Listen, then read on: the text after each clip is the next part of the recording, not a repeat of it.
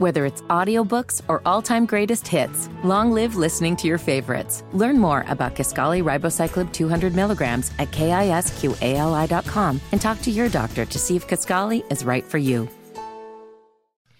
Um, let's get into this Chris Rock special because I watched this from the beginning until the end on Saturday night.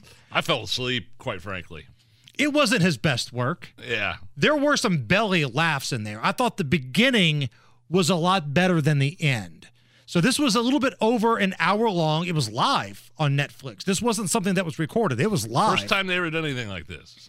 And the beginning had some good belly laughs, but he saved the juicy stuff for the very end. This is when he was talking about the slap. Will Smith jumping on stage at the Academy Awards and slapping him.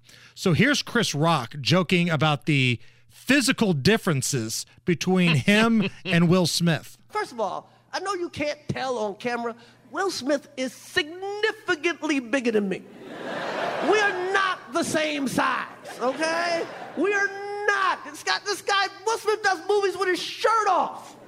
You've never seen me do a movie with my shirt off. I like this. If one. I'm in a movie getting open heart surgery, I got on a sweater.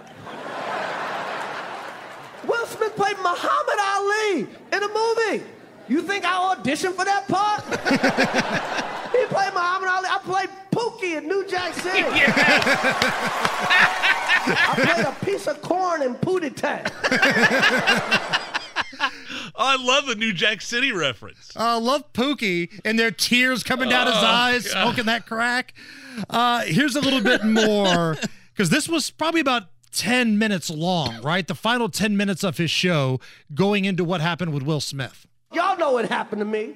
Getting smacked by Suge Smith. Everybody knows. I got smacked at the Oscars by this mother. And people like, did it hurt? It still hurts. I got summertime ringing in my ears. but I'm not a victim, baby. You will never see me on Oprah or Gayle crying. You will never see it. Never gonna happen. I couldn't believe it, and I love Men in Black. No. It's never gonna happen. No. I took that hit like Pacquiao. And this is how he ended the show. And I want to get your thoughts on this, Nige, because it seemed like a very odd way to end not only his comedy show, but the whole story itself. And a lot of people go, Chris, how come you didn't do nothing back that night? Because I got parents. That's why. Because I was raised. I got parents. And you know what my parents taught me? Don't fight in front of white people. Slams the mic down, walks off the stage. That's it.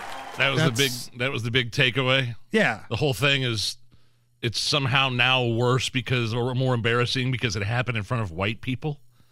I, mean, I don't even understand what that means, really. Other than they were at the Oscars last year, and the Oscars has been criticized for not being diverse enough and all white. But uh, I mean, maybe if you would have inserted that joke somewhere else, it would have been funny. But that was the crescendo. That was the mic drop moment. Is Right. Is Whitey? He started yelling a little bit, calling Will Smith some names, Oh, stuff we couldn't play back here.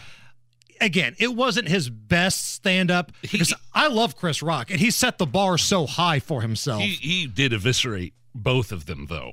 Talking Oh. about Jada Pinkett and how she cheated on him with, you know, her son's friend and then they went online and talked about it the next day. The jokes Or, about whatever. Jada. Yeah, they were harsh. Woo.